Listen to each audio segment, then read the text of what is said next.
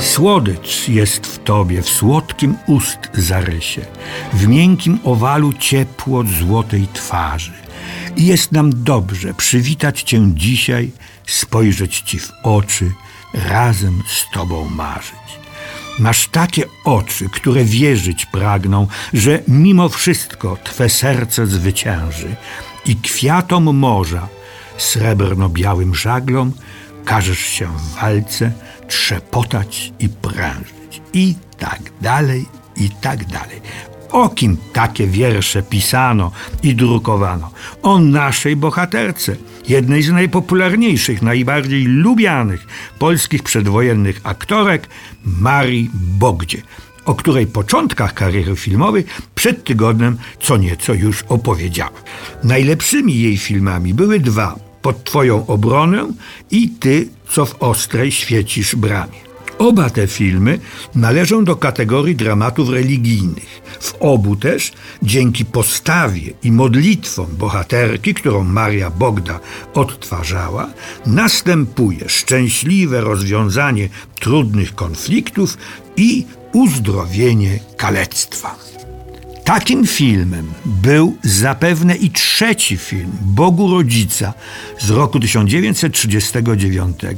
Prasa pisała, że są to dalsze dzieje bohaterów wielkiego filmu pod Twoją obronę. Dramat wiary, wielkiego bohaterstwa i poświęcenia. Główną rolę kobiecą grała Maria Bogda. Można być pewnym, że potwierdziła utrwalony już model postaci, który nazywano ideałem kobiety pięknej i skromnej. Była też wcieleniem duchowych zalet uczciwej, wiernej i kochającej dziewczyny oraz niewinnej i religijnej Polki.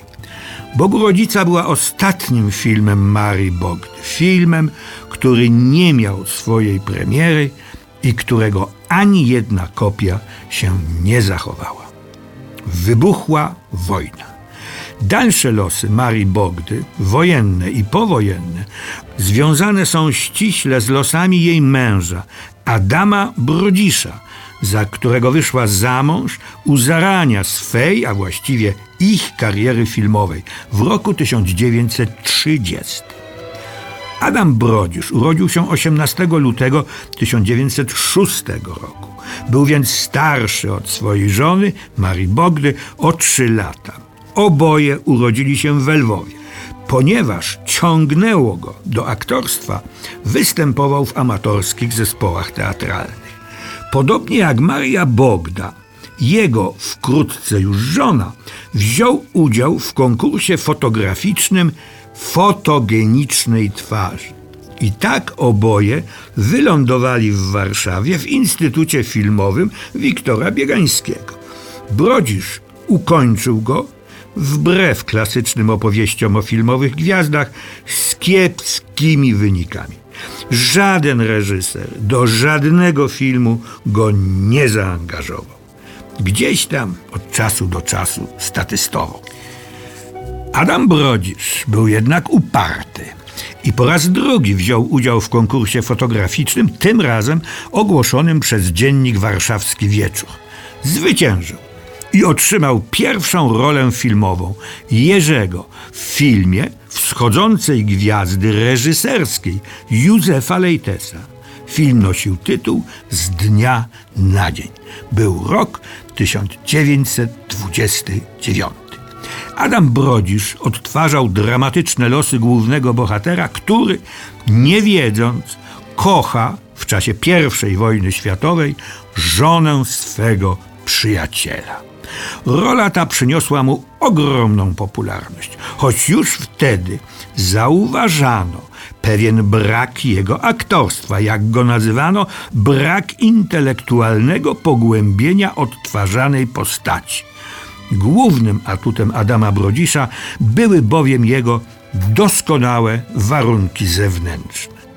Brodzisz zdawał sobie z tego sprawę. To też pracował usilnie nad rozwinięciem swego aktorstwa, pogłębieniem psychologicznym granych postaci, braniem pod uwagę, no dzisiaj powiedzielibyśmy, pełnego kontekstu odtwarzanej i tworzonej postaci. Trzeba powiedzieć, że najlepsi ówcześni reżyserzy doceniali te starania i obsadzali Adama Brodzisza w interesujących i wartościowych filmach. Takimi były na Sybir z 1930 roku, Uroda życia i Wiatr od morza według Stefana Żeromskiego, Dziesięciu z Pawiaka, Egzotyczny głos pustyni, a dalej Wówczas, w roku 1933, przebój nad przebojami pod Twoją obronę, czy jeden z najlepszych polskich przedwojennych filmów Młody Las.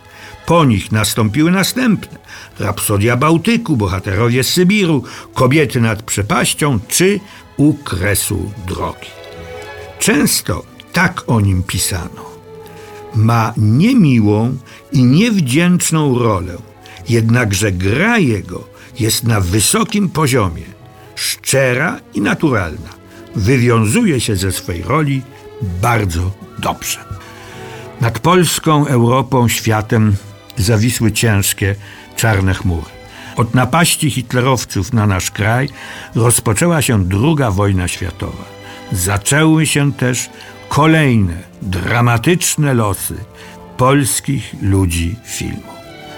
O tym, co się stało wtedy z naszą gwiazdorską parą małżeńską, Marią Bogdą i Adamem Brodziszem, opowiem w następnym Odeonie.